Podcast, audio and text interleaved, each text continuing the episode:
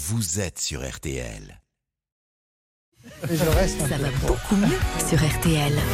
Tous les matins, notre médecin Jimmy Mohamed nous donne ses conseils santé. Et vous revenez ce matin, docteur, sur la blessure du capitaine du XV de France, Antoine Dupont. On l'a vu sortir en larmes hier soir sur cette pelouse du stade Vélodrome, touché au visage après un violent coup de tête. Pas de précision sur la nature exacte de sa blessure pour le moment. Il y a encore des examens.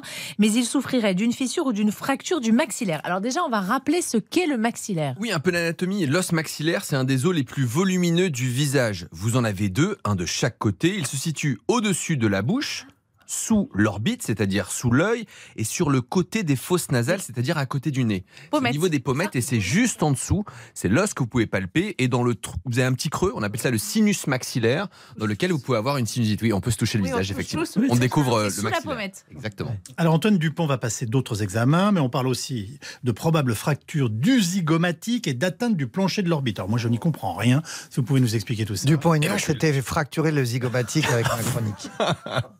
Alors, la zygomatique, c'est une autre fracture. Oui. La zygomatique, c'est l'os de la pommette, justement. La pommette, c'est un peu le pare-choc de la face qui permet notamment de protéger l'œil. Et donc, vous le palpez, c'est l'os qui est en relief et qui dépasse. Quant au plancher de l'orbite, eh bien, c'est l'os qui est juste en dessous de l'œil et qui est constitué en partie du zygomatique. Et en cas de traumatisme sur cette zone, eh bien, malheureusement, souvent, le plancher de l'orbite qui tient l'œil et les muscles de l'œil, eh bien, malheureusement, peut aussi être fracturé. Alors, on ne sait pas encore si c'est une fissure, une fracture. Quelle est la différence ? Oui. Alors, une fracture, ça correspond à une ou plusieurs cassures à un ou plusieurs endroits au niveau de l'os.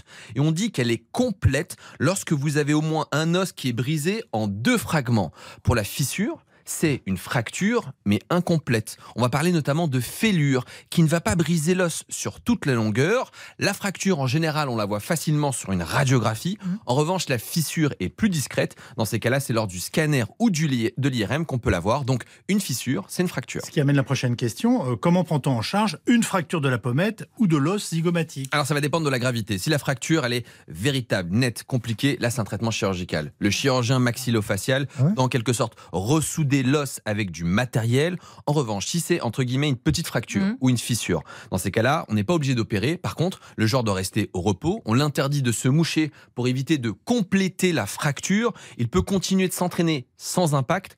Pas de musculation avant au moins 10 jours et reprise des contacts avant 3 ou 4 semaines. Et si le plancher de l'orbite est touché ? Alors là, ça complique un peu plus les choses. L'immobilisation est un peu plus longue, aux alentours de 6 semaines, car la zone est beaucoup plus fragile. La chirurgie, là encore, n'est pas obligatoire et l'os consolide tout seul. Bon, ça veut dire qu'il est peu probable de voir Antoine Dupont rejouer prochainement ? Alors, c'est difficile de répondre à cette question, car évidemment, on va attendre les autres examens et voir surtout comment le joueur va récupérer durant les prochains jours. Mais on peut imaginer que s'il a une petite fissure, eh bien, le risque de se blessé au prochain contact est extrêmement élevé, mais ça, c'est un autre médecin de décider de l'avenir d'Antoine Dupont, c'est celui du XV de France, et j'aimerais pas être à sa place.